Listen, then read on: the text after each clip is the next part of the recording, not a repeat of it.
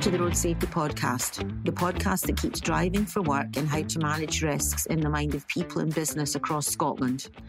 Our conversations will help you understand where driving for work sits within the safe system approach. We all have a part to play in keeping ourselves and each other safe on the roads. This podcast is brought to you by your host, Dr. Karen McDonnell. As Occupational Health and Safety Policy Advisor at ROSPA, I am responsible for the delivery of the work of the Scottish Occupational Road Safety Alliance. So, today we're going to be discussing the Fatal Four. Understanding the Fatal Four as individual road users and as people driving to and for work will play a major part in achieving this. So, what are the Fatal Four? Inappropriate speed, mobile phone use, not wearing a seatbelt, drink and drug driving, each of which contribute to the number of people killed and seriously injured on roads here in Scotland and indeed around the world. So, to discuss this, I'm joined by Michael McDonnell, Director of Road Safety Scotland, whose focus is the promotion of safer road use across Scotland. Hello, Michael. Hi, Karen. How are you doing? I was just thinking it would be useful to start by setting the scene about what are the Fatal Four. The Fatal Four are, of course, as you know, uh, inappropriate speed. And I think the one thing that people think of when they think of speed is people doing 90, 100 miles an hour. But in actual fact, I think what we've had to do in recent years is consider that we're not just talking about excessive speed, we're talking about inappropriate speed, where it could be inappropriate to be doing 30 miles an hour in a 30 mile an hour limit because of the, the circumstances around the car or around the vehicle at the time. So speed is certainly one. Seatbelts another one. Uh, and we know from recent work we've done in Scotland that even although the seatbelt legislation has been in for many, many years, both front and back, that one in seven of the people who die in vehicles in Scotland are still not wearing a seatbelt. So there's there's something sad about that from our point of view. Mobile phone use is another one, and of course, legislation has recently changed to fill the loopholes in mobile phone legislation so that we've now got the use of any uh, of the handheld mobile phone for anything. So sat nav, playing music, whatever, is all now banned, and that's just come into effect fairly recently. And of course, then again, an ever-present one, unfortunately, was is drink driving. And again, you know, some 60 years after the legend or 50 odd years after the legislation was passed, it's still an issue for us. And added to that is the more recent phenomenon of drug driving. And of course, with the law changing uh, in Scotland in, in 2019, we're now able to test drivers at the roadside principally for two drugs, uh, cannabis and cocaine, uh, but also uh, subsequent blood tests can test for about uh, 15 other substances as well. So, all of issues that affect what goes on in their daily lives. When you see the numbers coming in on a Monday morning, I get the fatal reports every Monday morning, and it's quite sad to see. You know, on average in Scotland, we have about three coming in on a Monday morning, uh, and that's pretty sad because that means that there are three families and the ripple effect that that causes um, within communities uh, have lost someone. I think it's, uh, it's staggering. I mean, that one in seven, uh, as a consequence of not wearing a seatbelt for something for most of us, is uh, just part of the getting ready to to drive on a daily basis. Is to think about doing vehicle checks and then making sure uh, that you put your seatbelt on before you set off uh, on your journey. So, um, in in terms of the Fatal Four and how they link to the Road Safety Framework to 2030. Uh, could you help people understand, you know, that simple things like ensuring they put on the seatbelt, that driving within, you know, with, with appropriate speed and avoiding the drink drive uh, scenario, you know, what those little things, what, what effect they can have on achieving uh, the, the targets of the Road Safety Framework, please? Do you know, it's not rocket science, Cam. I think that um, very much the, the fatal four are, are simple things uh, that can have dramatic effects. When we say one in seven people dying in vehicles, to remove that one in seven would have a fairly substantial impact. And I think when we look at, you know, being part of the, the Great Britain's strategic road safety plans for 20 years and then having our own published for the last 10 and now a new one for 2030 what the, the 30 years of, of, a kind of coordinated approach at GB level and, and now more recently at Scotland level has done is it's, to use this cliche, it's, it, we've got all the low hanging fruit. So the, what we've got to do in the next 10 years is going to be much, much more difficult. And I mean really difficult. And we can't do that without the help and support of the public. And and that's you mentioned at the beginning the, the notion that it's everyone's responsibility, and it has to be because no matter what you do in your organisation, what I do in my organisation, what the health services are doing, what the police are doing, what everybody's doing to contribute to these five pillars of the, of the safe system. If we don't have safe road use carried out by road users who are acting in a safe and responsible manner. We, we've lost the battle before we start. And that's why safe road use is such an important pillar the, of the safe system. And I say that largely because it's the area that I'm most involved in in the safe system. I think you're absolutely right. You know, the, the reinforcing individual ownership uh, of the issues. So, within your role, uh, you ensure that there are messages developed that save lives, uh, road safety related messages developed that save lives. How do you get drivers of different ages to listen to these messages? Well, I'm fortunate enough to, to work with a, a a number of very, very good people, principally in the Scottish Government's marketing team. And it's quite a sophisticated process. It, I remember back probably when I first came into road safety in the early 80s, people would think, this seems like a good idea, let's go and do it, or this seems like a good message, let's go and do it. Whereas now the model has completely changed in that, you know, the, the start off is gathering all the statistics and all the data and all the information and all the insights we can have on any particular issue. And then uh, looking at is there something, is there a role for advertising and publicity in this because sometimes there isn't. If we look at even this something like the speeding campaign, we identified four different types of speeders. So there are those that occasionally by mistake drift over the speed limit.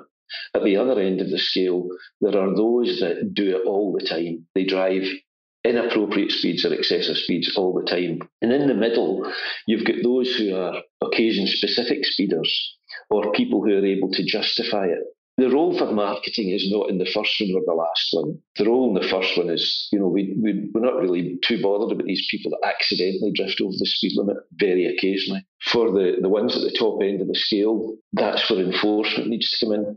So we're looking at the two middle ones, and these are the two that are likely to be persuaded. So that's where we concentrate our efforts on. So how can businesses, because that, that gives great clarity to inappropriate speed and the reasons that people would give, you know, that just, you know, I was just exceeding, I was just doing. How can businesses across Scotland help in driving up awareness of the Fatal Four and getting the people who work for drive for them to just stay within the speed limit? I think, again, it comes down to how much the business is interested in the safety of its workforce, both at work and away from work, and making sure that they don't set unrealistic challenges for their drivers or for others. So making sure that, you know, when they're looking at, at route plans, when they're looking at uh, schedules, that they don't set targets which means that drivers would have to be pushing it or driving the edge all the time. So I, th- I, think it'll be interesting for people to reflect on the fact that, you know, these simple interventions like seatbelt wearing, driving within the speed limit are all part of an overall management of road risk approach. So to have the policies and procedures in place that help people plan work, uh, plan routes, uh, account for weather, um, all these other elements that can impact on uh, the management of driving risk and that overall consideration. So those simple things that um, will reduce the number number of pieces of sad information that are coming across your desk every morning on a Monday. Uh, and working with ROSPA, we certainly see those as well. And behind each data point, and we do talk about data a lot in our in our work, but behind each data point, there is a family, an individual, a family, a community, a workforce that's impacted as a consequence. So I think it's really interesting for uh, business to understand that those simple ways of driving up awareness of the fatal four and, and using the tools that are available to communicate those messages can really make a difference. Can we just move on to consider what the new or emerging issues are that businesses should be considering? Uh, something that SCORSA has been focusing on is, is fatigue. Uh, so, some insights into what the challenges are there, perhaps? I think the challenges there are, are probably fairly common. I think we've probably all driven at some point when we were tired and we can all justify it at, at, the moment. You know, we we you know we're nearly home, or we've only got a bit to go, I remember many, many years ago, we were driving back up from down south, uh, back up to Scotland. I always felt a wee bit more relaxed as soon as I saw the sign that said "Welcome to Scotland" because I knew I was pretty close to home at that time. But at the same time, I thought that's probably when I'm most at risk because I have relaxed.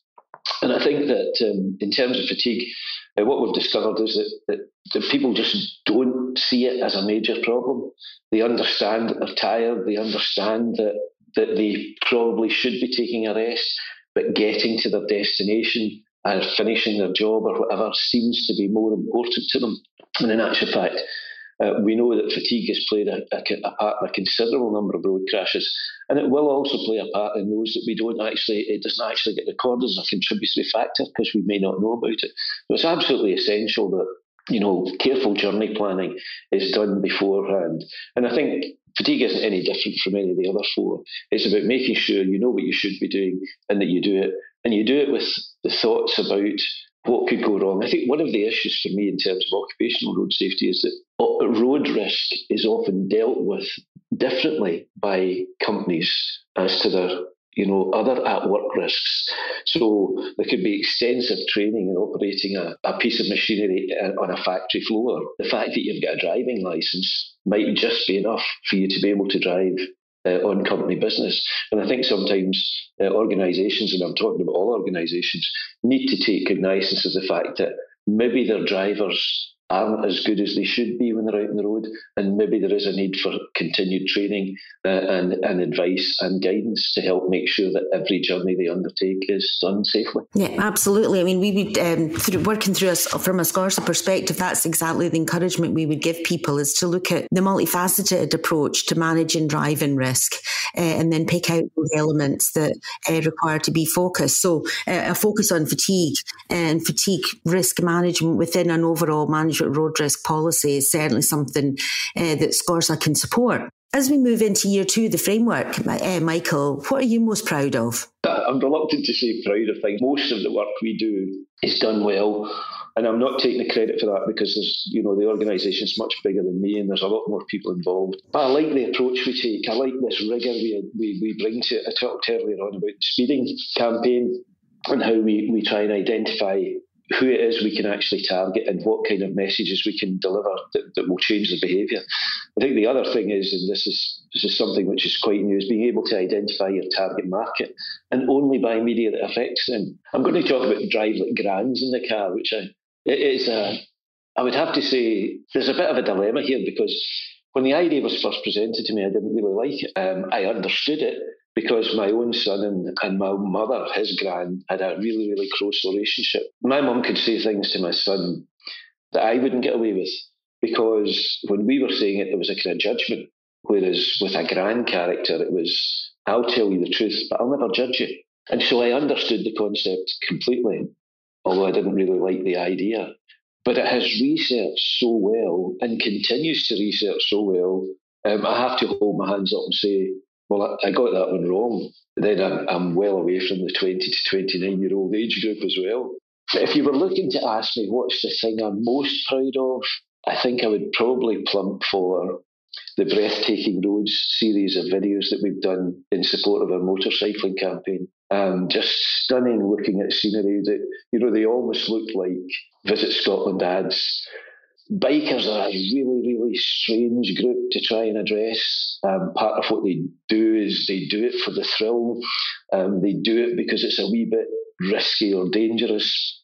I'm trying to persuade them that that risk could end up leading to them not coming home uh, one weekend or after a ride is quite difficult.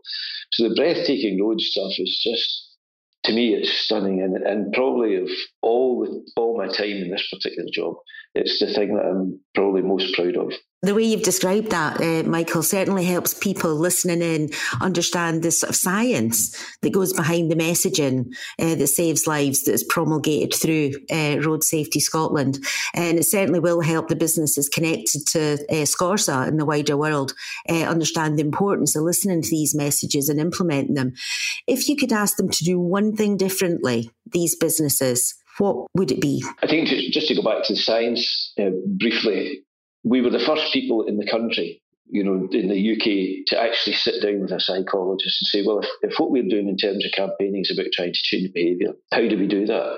And so we brought in psychologists and, and we, we've danced with various uh, different psychological behavioural change models. The theory of nudge is the, is the one which is currently in vogue and that we're just trying to nudge people along a line with us. And I think from a business point of view, it's not dissimilar.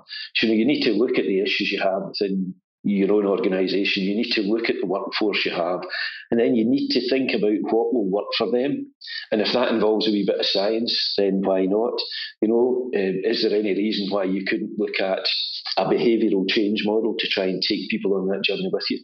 Particularly if the kind of state of affairs in your organisation is distant from where you'd like it to be in terms of uh, at work road risk.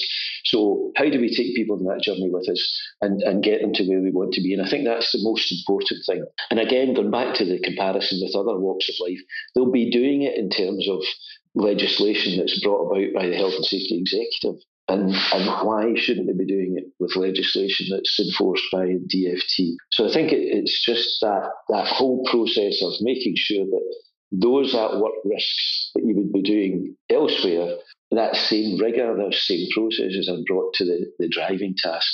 And again, we've had this discussion many times, Karen. I think the driving seat should be considered a place of work.